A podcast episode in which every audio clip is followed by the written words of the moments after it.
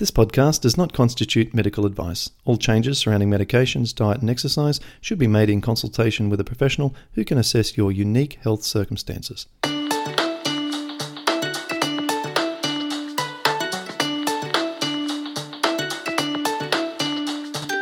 Welcome to the Paddison Program, where you'll learn how to improve your health from the inside out. And now, your host, Clint Paddison. Today, I have another guest from the Netherlands, and her name is Ted. Well, it's an abbreviation, isn't it, for Bernadette? And uh, she's in Maastricht. I don't know if I pronounced that correctly. Uh, it's difficult for us Westerners to uh, to speak the Dutch language with all of the curling of the tongue. But she's going to talk today about her dramatic improvements over the last three years that she's been part of the Paddison program She's followed the program and also been part of our support group. So I've watched her progress and heard her updates on a regular basis. But this is the first time that we've had a chance to meet face to face. And I'm excited to hear it as a summary and go into all the details of this uh, rather than just getting uh, the updates and answering questions. So thank you so much for coming on this episode and, and sharing your story. Well, thank you. It's a an honor for me to speak to you live. And I'm doing very well. I'm very energetic, um, uh, very happy. Uh, uh, I feel great. Yeah, yeah. Awesome. Now, walk us through how it began and some of the challenges that you faced. Starting out, first of all, with your official diagnosis and uh, how long ago that was, and the first course of treatment. Yeah. Well, it started in uh, 2004, 15 years ago, and it was a very warm, hot, uh, humid, uh, sunny day, summer day, and we sitting we were sitting outside with friends and family, and uh, very cozy, everything perfect, but I eat a lot of cherries. We had a buckets full of cherries. Right and I liked them. And uh, we went to bed. And after two or three hours, I wake up with a terrible pain in my right knee and a very swollen right knee. I couldn't believe that that could happen in a few hours. It was very strange. And uh, that didn't went away anymore. I recognize it because I had it sometimes before the same, but then after a few hours it disappeared when I was 18, when I was 35. Uh, so I thought, well, this will disappear as well. But it didn't. It got worse and worse. I got very sick, uh, tired, a lot of pain, um, very heavy pain, 24 hours, seven days a week. I went to the GP and he told me, oh, you must have had a, a, a trauma, a little trauma on your knee. And I said, no, it's something different. I think it's reuma. We call it here in Holland reuma, rheumatoid arthritis, because it's in our family. And he said, no, it isn't. But I, I wanted to go to the hospital, and uh, he didn't think it was necessary. But at the end, he wrote a letter, and then uh, I made an appointment. But that took so many weeks before I could uh, see a rheumatologist and I worked in the hospital at that moment. So I went straight to the, the nurse from the rheumatologist. I knew mm-hmm. her. And then uh, I could, uh, she, she uh, asked the rheumatologist to come and she said, Yes, it's very worse. You have rheumatoid arthritis. They did a punction and examined the fluids, uh, the fluid from my knee.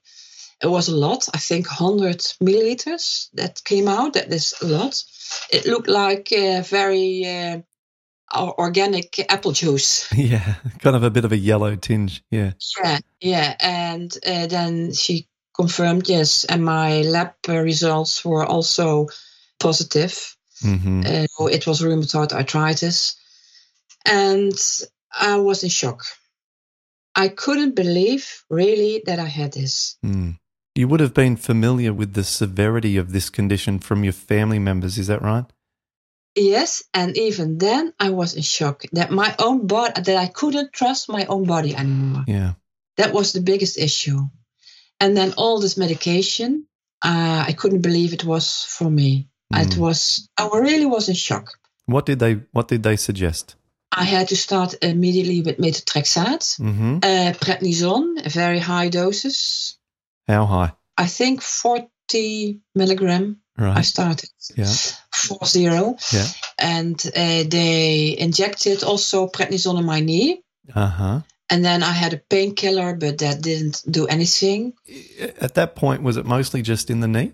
At that point, it was only in the knee. Okay. Yeah. Well, that treatment seems excessive. Certainly, Yes. certainly, uh, at the very least, effective uh, for that situation where you've just got basically one big swollen knee. I ended up with one big swollen knee. It was a situation where it was non-compliant, where everything else that I was doing was working fabulously, albeit over a long period of time, took years, but uh, everything was responding. But my left knee um, just would not respond, and it was remaining s- swollen, stiff, very painful. And it turned out after many years of feeling that I was going to get there naturally, I had uh, a, uh steroid shot into the knee, and that totally cleared it. It was as though I had a closed loop of inflammation. Like the, just, it was like I wasn't. Whatever was happening in the knee was isolated from the rest of the body, and Mhm. so an injection cleared out that inflammation, and um, it was very effective. So, given that you also at that time just had the inflammation in the knee, um, I imagine that after just even the steroid shot, you were probably walking around reasonably well after that, and then then the then the oral dose of steroids, and then the methotrexate, all the stuff kicking in at the same time.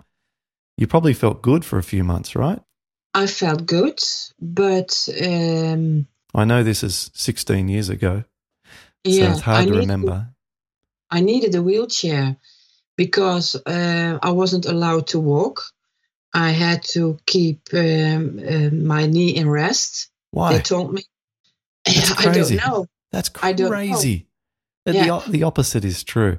Because you Yeah. would have, if the knee would have become, even in that short period of time, like a month or two before you saw the rheumatologist and got that, the knee would have started to become weak and uh, the connective tissue at the top where the quadricep meets the top of the patella, that would have become a little bit, uh, again, like weak and, and started to become brittle. You got to use them when, when you've got an opportunity to, uh, to use a joint. I mean, that's all it's there for is to move, and we have to use it when it's uh, when it's free of inflammation.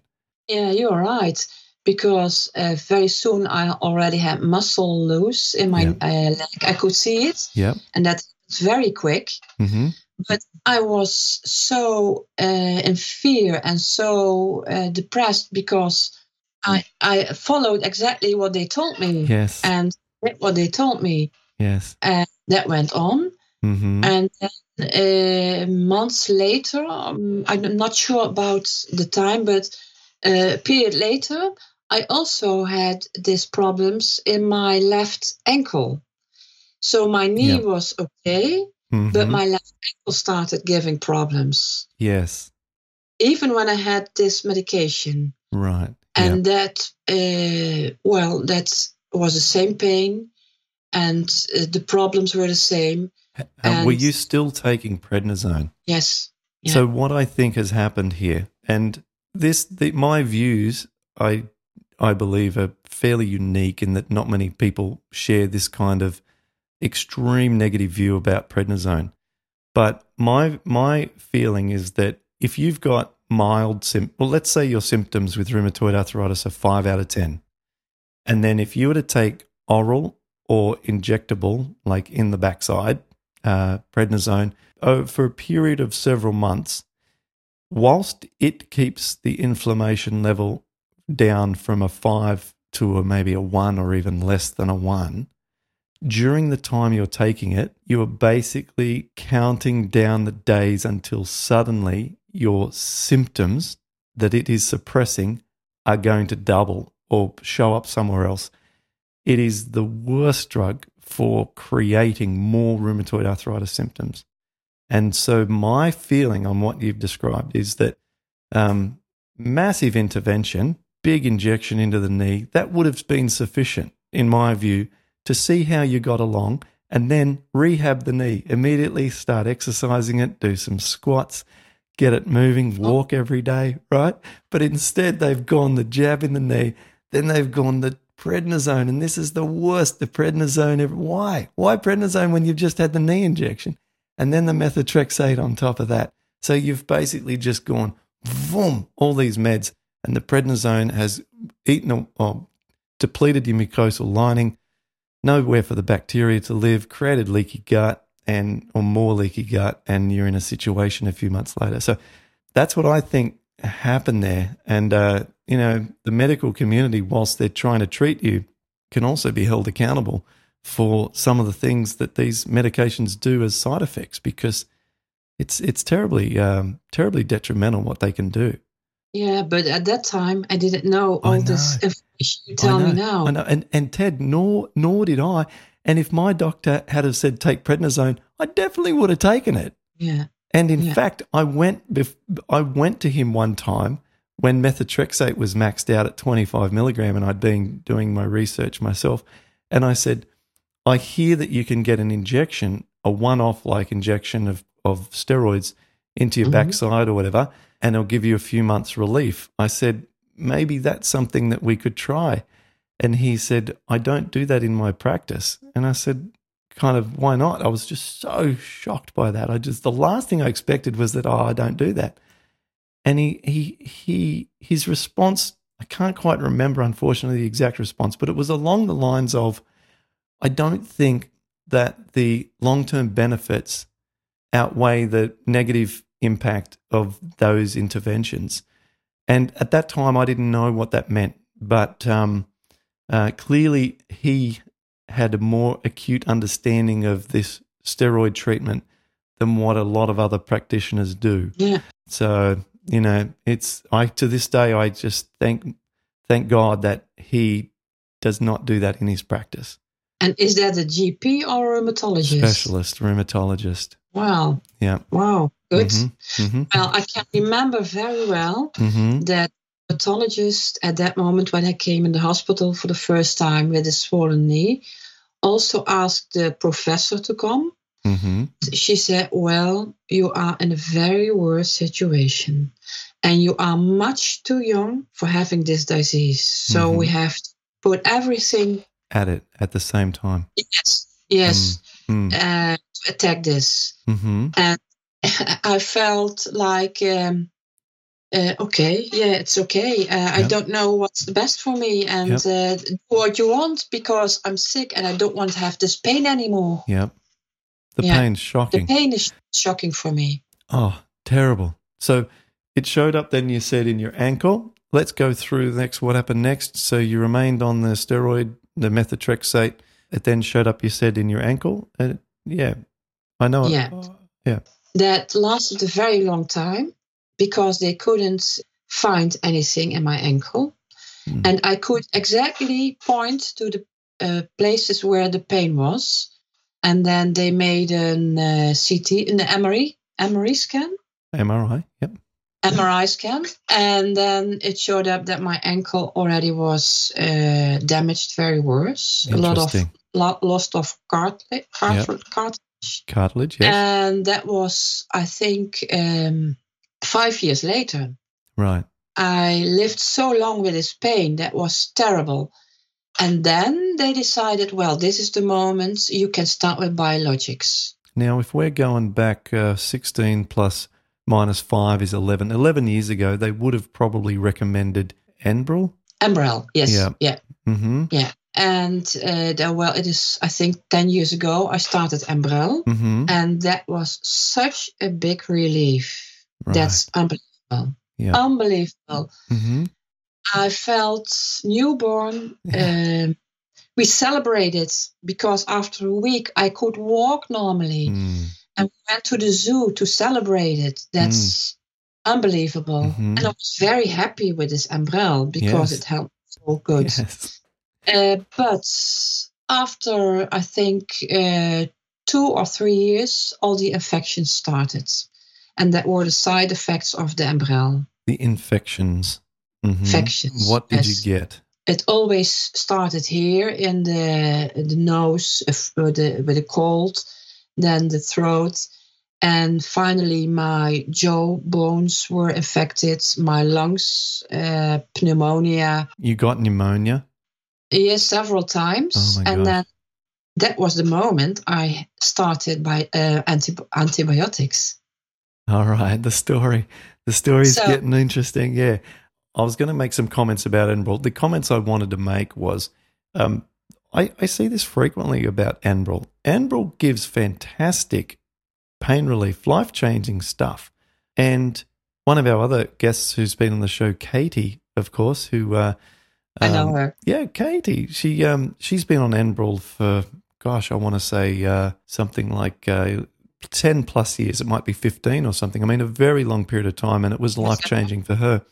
I frequently hear great things about the pain reduction and symptom removing effects of Enbrel. Uh, Forget the side effects for a moment. We're just talking about effectiveness of its treatment.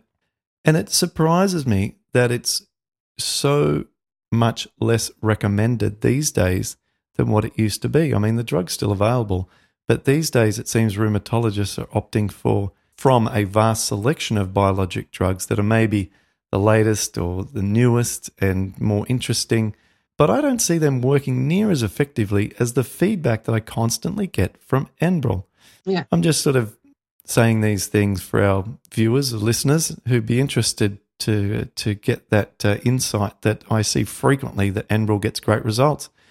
Just and of course I'm just speaking from the feedback that I see from our forum members and from emails and so forth because there's just a vast number of people giving me information and I hear it frequently. So why it's not more recommended I don't know. Whereas things like Xeljanz, which is a tablet biologic, Yes. I hear frequently bad things about that, that it didn't work or that it uh, it's terrible side effects, and and yet it, it seems to be recommended more and more. And yet again, my little view of the world and the way that I uh, gather information is quite unique, which is just from feedback from people with rheumatoid arthritis. And these are some of the trends that I see. Enbrel still works, and these new ones just don't seem to work so good. So, anyway, thanks for letting me share that little bit of information. Okay, so pneumonia, goodness, several times. This is serious stuff. Um, and then, so talking about antibiotics, now you can see the frowns come over my face when I hear antibiotics, because that's, of Yeah. course, how I developed rheumatoid arthritis. Exactly. Oh my gosh, tell us what happened when you started So, uh, first of all, the Enbrel was perfect. So, Mhm. after a few years, I got these infections, hmm and they were getting worse and worse. And at a certain moment, they were so worse that I had to um, use the antibiotics not only for a short period, but for a long Mm. period. For the infections. Yeah. Yes, three months. Mm. at very high doses because I had a very large infection on my jawbone. Right. There was a hole between my mouth and my sinus because of the infections. It was Wow. very worse. I had Wow. several operations, Face operations several operations here, on very your face. Yeah. pain uh, at the inside on my uh, jawbones. Gosh. Yeah, my, my Mhm. how do you call it here? This Under the cheekbone. yeah, under the cheekbone. And um, they, they did a fabulous job because you can't see any Yes. insertion or anything. No. They Mm. did it from inside. They went in through the mouth and Yeah. what? a Did- transplantation. People who don't have inflammatory arthritis, autoimmune conditions could not imagine the kind of things that we have to go through Yes. when you have these diseases and then try and treatment treat them with these medications that can cause Yeah. so many problems.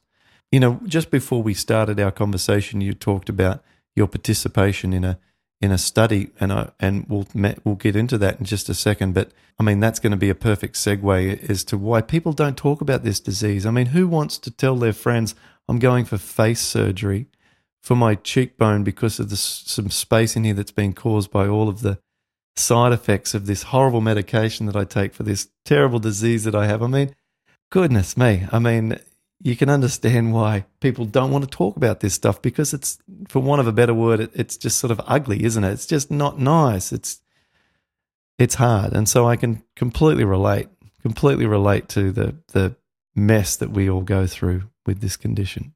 So it's very, very much, very much, yeah. But you never can see it at the outside. mhm, That's the problem. mhm, Yep. People always say, "But you're looking so good. Yeah. Looking so well." Yeah. How, uh, they don't understand the problem you are dealing with. That's right. But uh, then I had to uh, use antibiotics for a very long period, and then you have to stop uh, your biologics. And then after that, when it all was healed, I had to restart it, and then it didn't work anymore. That's it- also not from the Enbrel.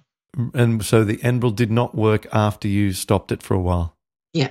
Yeah. Again, And that's common, really common, very common. If you'll allow me just a moment just to share what I see from other people. When some people, for example, are taking methotrexate for a period of time, and then after they're on methotrexate for a while, maybe their liver enzymes go up, which are the ALT and the AST readings in your monthly blood test that you have to have with with yeah.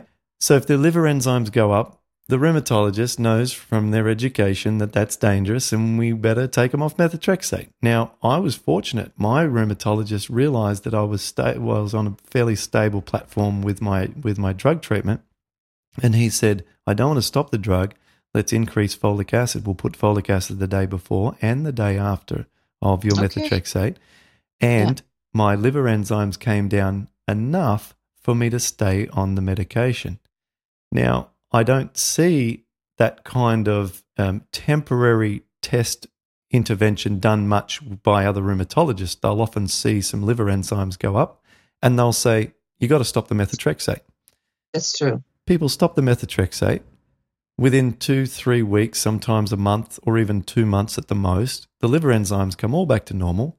All their symptoms come back. They go back on a methotrexate. Now it doesn't work. And they've been on it for years. Yeah. And this, this, so I see this personally, and I'm sure rheumatologists see this all the time. So there's not really an action point here, but it's just a cautionary insight that when our treatment's working, don't mess with it because it's just as delicate as the healing process of the gut, where everything must be, you know, I, I say the path through the mountain is very narrow. And it's same, it's a tightrope, the medications as well. So once it's working, boom, let's just not rock the boat. And if we need to kind of uh, find little tricks like the folic acid trick to stay on a drug if it's otherwise working, then we should do it. Yeah. Never heard that before. All right, right. Yep. Never. No. hmm So you took the folic acid before the methotrexate. So there's two ways of taking folic acid with methotrexate. One is to take a little bit of folic acid every day except the day that you take the drug. So you do six days of folic acid in small dose and one day of medication. And the other way is to take one day of folic acid the day before the one uh, medication, and the folic acid is a large dose. I think it's five five milligram. Don't quote me on that. It's been a long time since I've taken folic acid. And so my rheumatologist said, take one also the day after. Okay, so we're gone with one the day before, then my drug, then another one the day after, because the the drug metabolizes the folic acid. It just uses it as part of its, um, it, it consumes it as part of its working mechanism. And so we don't want the drug consuming our own reserves, our human reserves. We need to supplement it so it uses up a supplemented reserve. Anyway, that did the trick. That did the trick for me. And if there's anyone sort of, you know, paying attention here who's in a situation or in the future where the ALT, AST go up, which is very common with methotrexate, Yeah. definitely something to speak to the rheumatologist about if the drug is going well, because stop start technique does not work out too good for too many people. So, look, and if the enzymes continue to stay elevated even after that little intervention, well, safety needs to come first, and a discussion about, you know, the drug usage or not is obviously in, on the table for the rheumatologist. But, you know, that little trick worked for me. Yeah, perfect. Yeah, I didn't know that because Mm. here in Holland, hmm you always have uh, to take the folic acid 24 hours after the methotrexate. Well, you know what? My memory might be fading just a little because uh, I was diagnosed in 2006, only two years after you. So Yeah. it, it's been 14 years, uh, and of those, only the uh, I think uh, only the first five was I involved with drugs. So, but I think it was the day before. Uh, Yeah. So anyway, look, I um, we'd have to we'd have to do a survey in our forum and find out. But um, um, anyway, let's pick up your story and Yeah. talk about how you felt after the Enbrel stopped working after the antibiotics, and where did you go from there? Well, then I had to start other biologics, and um, I wrote them down. Yeah. Uh, first of all, Orencia. That was uh, yeah. um, that was uh, via um, intravenous. Uh, I don't know how to say it. Yeah, via intravenous. Yeah, we say. Yeah, you said. Yep, intravenous. Yep. How frequent were the inject uh, the intravenous? once in four weeks, every four week, one day at the hospital. Hmm. But that didn't work. Okay. That didn't work. Yeah, Tocilizumab. yeah.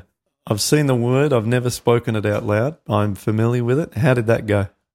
and that was awful Awful. because that has a very very nasty side effect. Tocilizumab uh, interferes with your uh, autoimmune system, mm-hmm. but also can interfere with your ESR. Oh, really? So Okay. yeah, that's very nasty. You can have, uh, you can be very sick. For example, uh, appendicitis, Mm. and then your ESR normally uh, raise very much, but this tocilizumab uh, suppress your ESR. Right. ESR is it? Huh? yeah. Isn't it? Sed ES- rate. yeah. Yeah. One of the inflammation markers. So you you maybe have ESR from 100 from 100 millimeters, Right. but because of the tocilizumab, it's zero. And so you're not aware of some of the inflammation in the body, which means that you could be having something terrible happening and you don't know. Right. But with me happens the opposite. I got very high ESRs. Right. That was also very strange, hmm but it's clear that the tocilizumab didn't work. Okay. No symptom relief. No. Okay. And then I had to go to Humira. Okay. That's yeah. so very uh, famous, Humira. Yeah. And that didn't work at all. Okay. I, I think the mechanisms are somewhat similar to Enbrel. Yeah, from Um, Humira and Mm. no, yeah. So if you know, I I've seen people explain before that their doctor had them on Enbrel and then said, "Well, don't worry about Humira because it's a similar mechanism at play."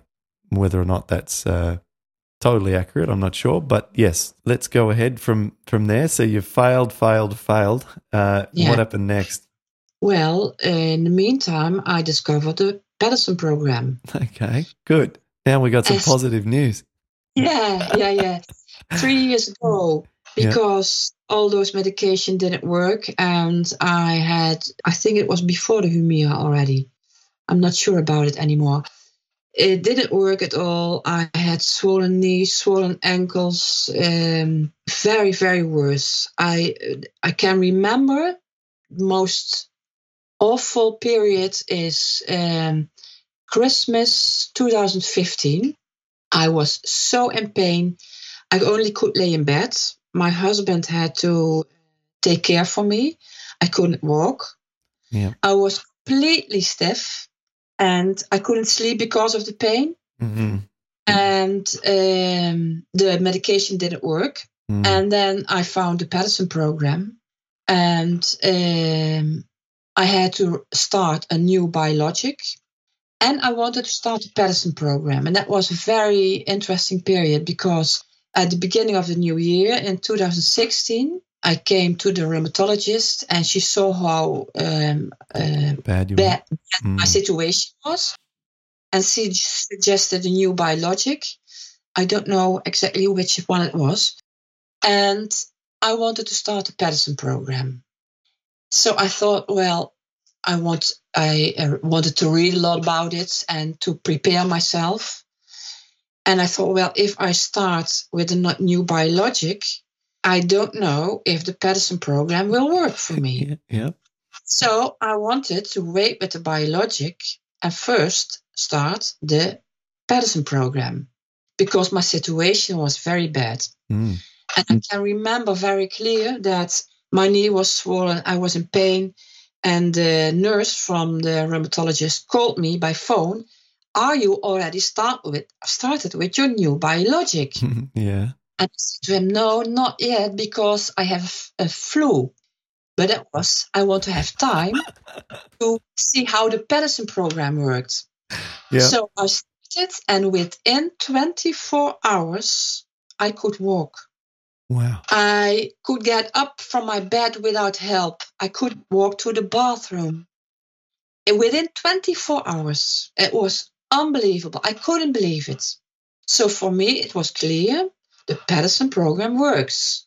And then after a week, I also started the new biologic. I don't know which one it was. hmm And for me, it was 100% clear this works.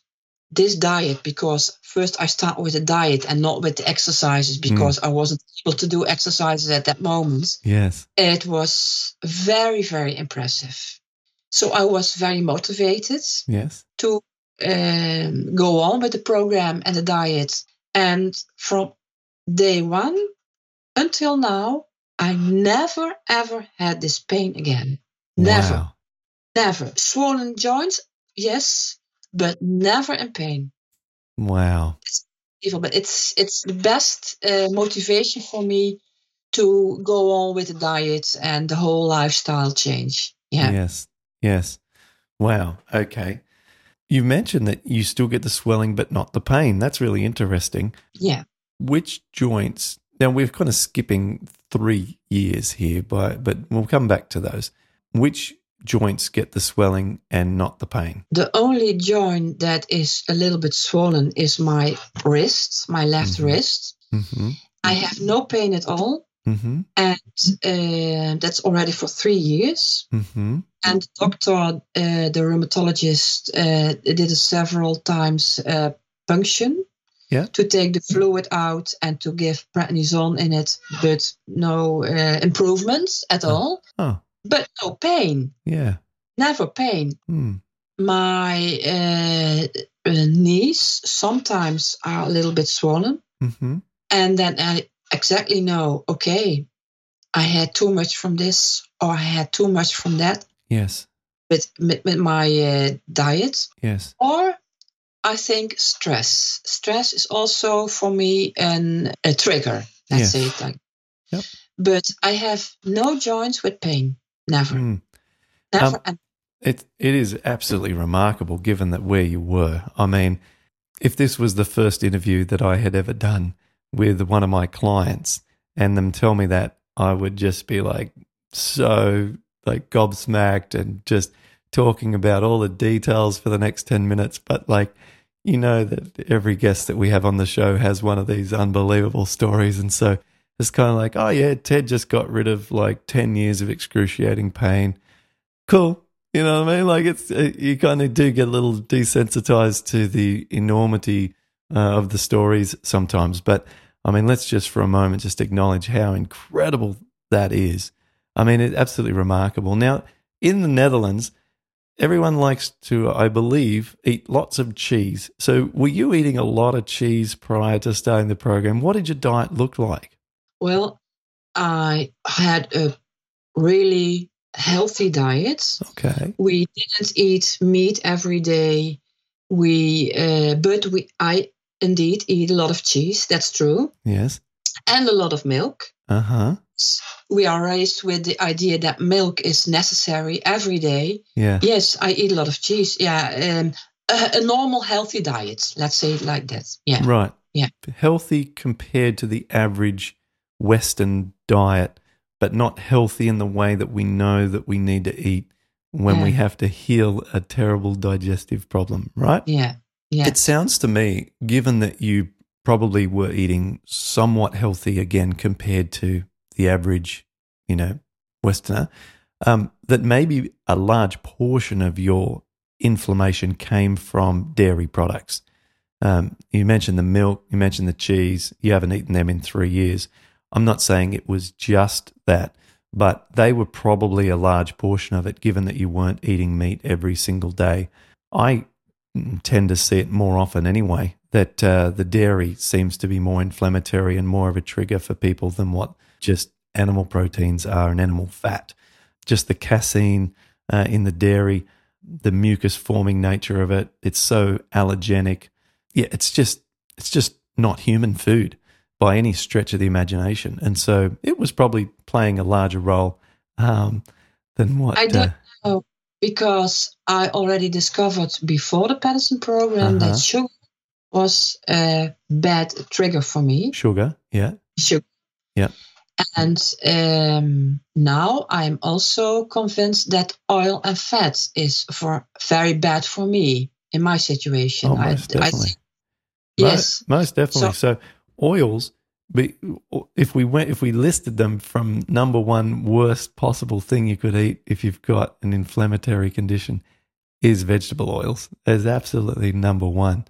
Like if we took a group of 50 people with an autoimmune condition and as a horrible torture made them consume the oil that fried french fries are cooked in in a shot glass the night before they and they go to bed the next morning, every one of those 50 people are going to be swearing at me and very, very angry because of the inflammation in their body. Not one person will escape the shot glass of sunflower oil or uh, whatever cooking oil um, inflammation that, that will follow. It's just as straightforward as that. Yeah. And then with time, with time, it's possible to tolerate non-processed fats like nuts and seeds, for example, and things like chia seeds is something that I'm actually encouraging more people to eat once they can eat nuts. If you can eat nuts, people should definitely be eating chia seeds. I don't dare to eat. You're not. You're too scared. You totally yeah, understand. You totally understand. Yeah. yeah, yeah, yeah.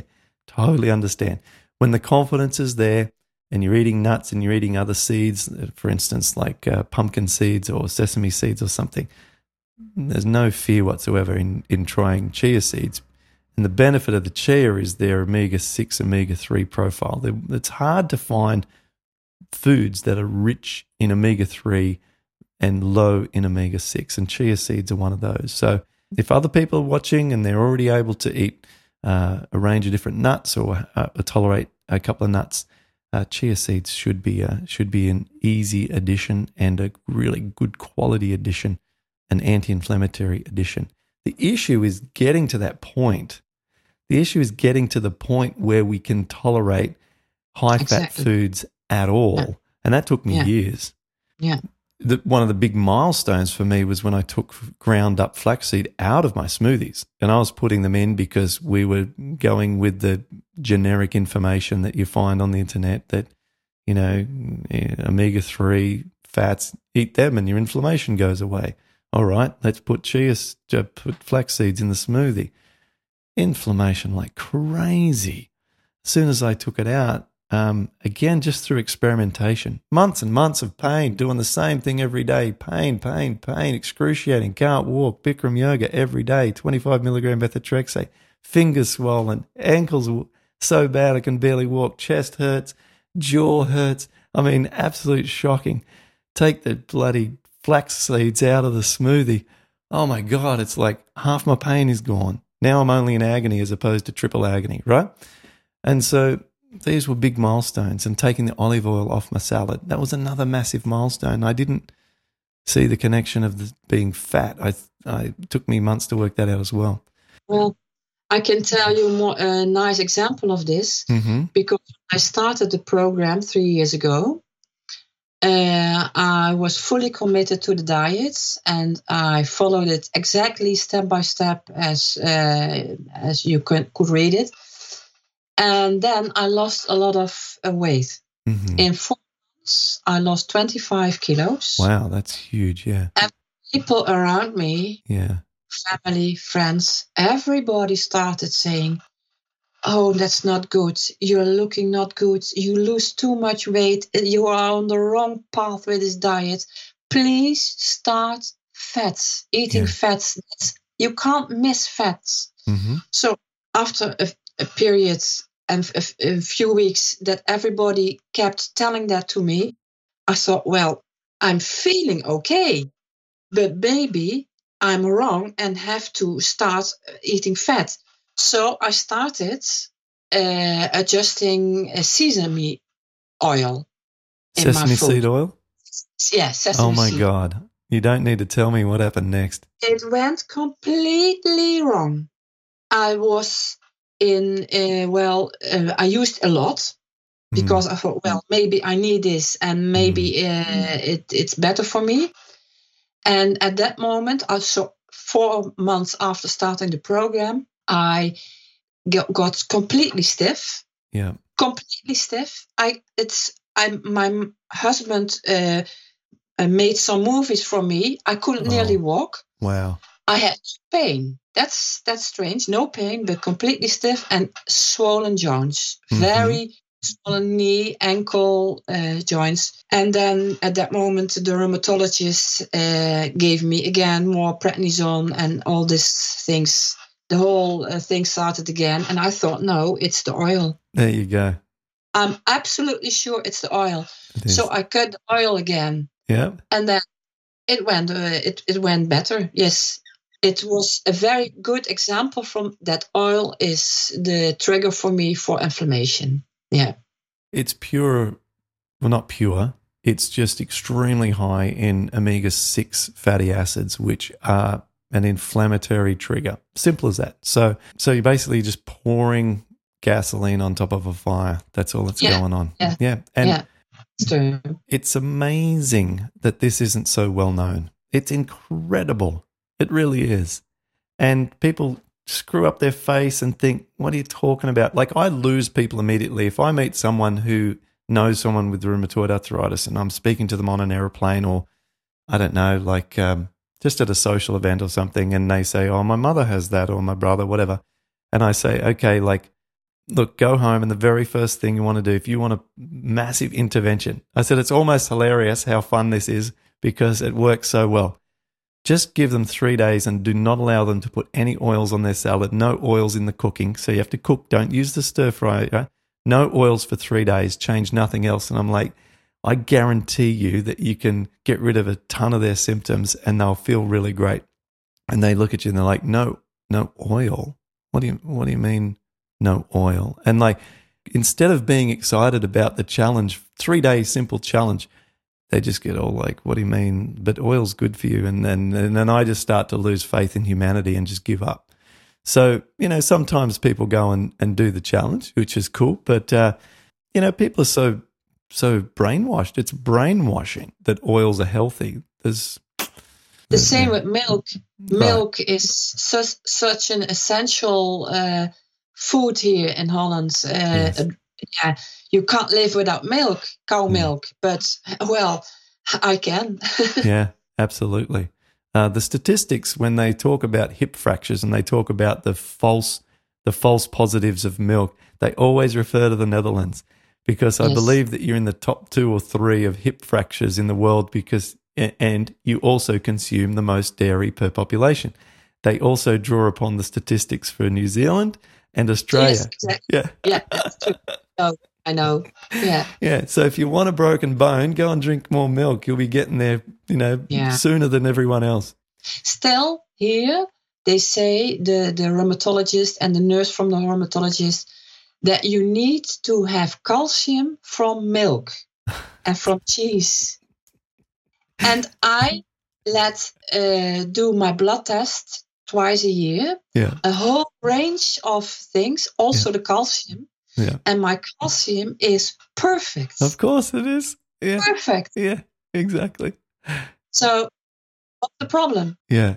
Yeah. Exactly. It's it- for people who aren't as smug about this knowledge as you and I. In the program, there is a ton of leafy greens uh, that contain lots of calcium, and there's there's a lot of other foods that contain calcium. But here's the kicker: our calcium daily requirement is actually very, very low once we take out all of the things that strip our bodies of calcium. Yeah.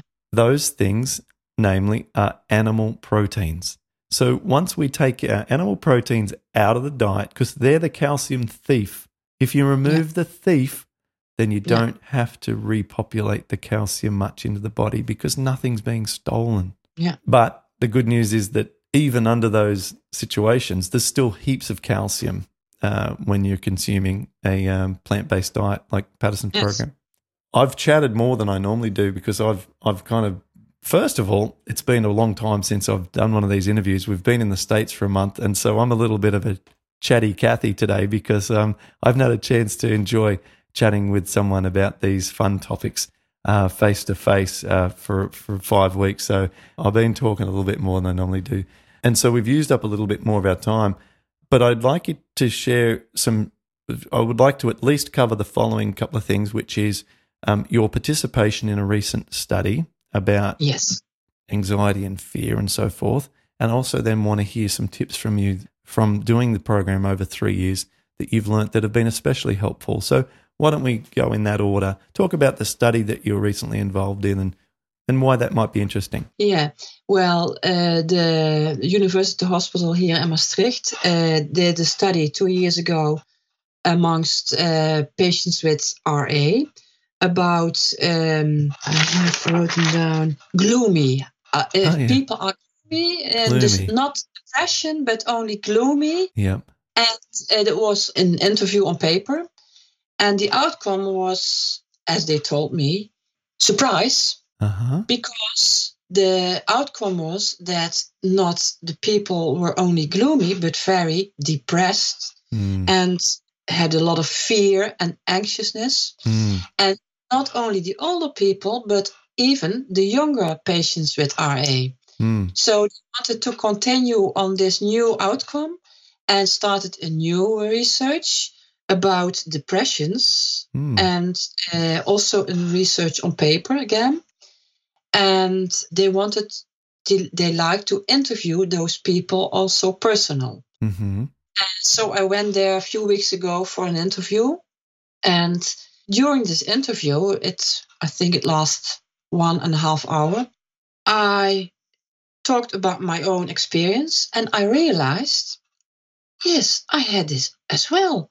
I have completely forgotten this. I have I have suppressed it. Let, let's say it like that. hmm But I was anxious as well. And about what? Well, about my future, about can I be independent, about my pain. Um, how can I live my life in this situation? All those things. And they came all back during this interview. Oh, right. And I realized, yes, I have gone through this as well. So it was also healing for me, this interview. And then this uh, researcher told me that there were very less people who wanted to talk about this. It was a very uh, difficult subject amongst people with RA, especially to talk about it. So I was the first one. And well, I'm very curious to the outcome of this whole uh, project. Yeah. Yeah. You'd be the only one who wants to go and talk about, you know, how you feel and your moods and so forth because you're on the positive end of the spectrum Yeah, exactly. Yes. because you've got knowledge that very few other people with rheumatoid arthritis have. Yeah. Despite my best efforts to do interviews like this and to, you know, create content and share it with people, still so very few people know this information, follow this program, or even something uh, more generic, like just a simple plant based diet. And so they, no one wants to talk about it. I remember that I would go through anxiety, definitely is the right word, about social events when I was highly inflamed. Yeah. I didn't want to see anybody. I just didn't want to be social whatsoever. I didn't want people to once again question why I'd lost more weight because I was on a raw food diet for eight months and you talked about a lot of weight loss. You know, as soon as you uh, shift across to raw foods, it becomes um, even that extra level of challenge to hold the weight. And I was doing Bikram yoga every day, which is, as you know, very um, uses up a lot of energy. And and so I didn't want to see people questions like, or just the look on their face, just that extra half second that they look at you like, oh, well, something's wrong with him. You know what I mean? Um, that guy's not doing too good. And so I didn't want that feeling. I didn't want to pretend that I was doing well. I'd have to kind of try and walk more steady, even though I was limping, and try not to limp. I just didn't want to. I just said to Melissa, I just, I just don't want to see anyone. And this went on for a very long time. And the whole time I'm doing stand up comedy. So I'm like the focus of the. Unbelievable. Yeah. Yeah. Yeah. Yeah. I'm like worried about how I'm going to step up onto the stage at some clubs because Yeah. I remember, oh, that club, it's like the step up onto the stage is knee height.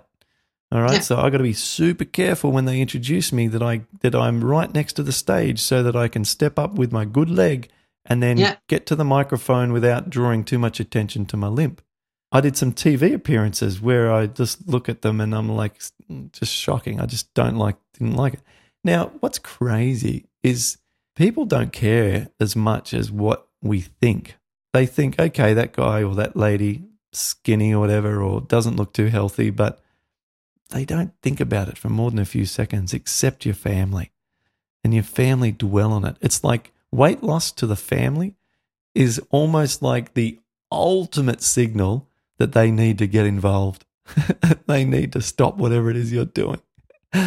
But if you're skinny to anyone else, they don't care. I got friends that like, mate, when you're skinny, you look good. You do skinny really well. I'm like, I don't want to do skinny really well. You know, I've always been skinny uh, throughout my whole life, and yeah, I'm used to it. But uh, it's nice. I, I, I, we all feel better when we feel like we've got a few more, few more pounds. Anyway, I feel like I'm rambling. I could talk to you all night. Let's go back to. Uh, let's go back to. I apologize if I just like just chatting so much. You know, we got the. We've been overseas. I haven't done one of these, and then I got a couple, three little kids, and they just want to talk about toys all the time. And my wife wants to talk about the kids, and so I, I'm I'm socially deprived. Yeah. Talk about your rheumatologist. Have you got the rheumatologist that everyone says is fantastic in the Netherlands and they're supportive of our program and is familiar with it? Have you got that rheumatologist? Well, let's say it like this way I have a fantastic rheumatologist from day one when Yep. I came for the first time, and I still come to her. Yep. But in your program, a very important issue is also that you learn people how to deal with your rheumatologist.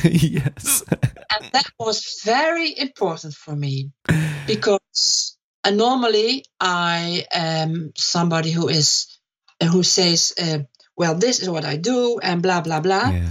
But now I was very gentle and I respect her, hmm and I told her honestly what I was doing, hmm and I knew she wasn't okay with it, but I. I am open to her, and we discussed it that we should be honest to each other Yes. and she only did when I told her about the diet. Yeah. No, no, no, no. Yeah. And I said, "Well, I try it, and I, I, I do it," and um, she was okay with it. Yeah. She didn't say that I didn't have to do it, but she had no confidence in it. No Yes, confidence. Yeah, not at all. Mm. And every time I have my appointment with her every three months, I always give her uh, the day before an update by email, so she know already exactly. Mm. And I always uh, write in the update also still on the Clint Paddison program, diet, lifestyle, my weight, everything. And uh, the first uh, year, I think she didn't ask anything about it. Yeah. But then slowly she asked things about it. And I also help her with teaching uh, medical students in English.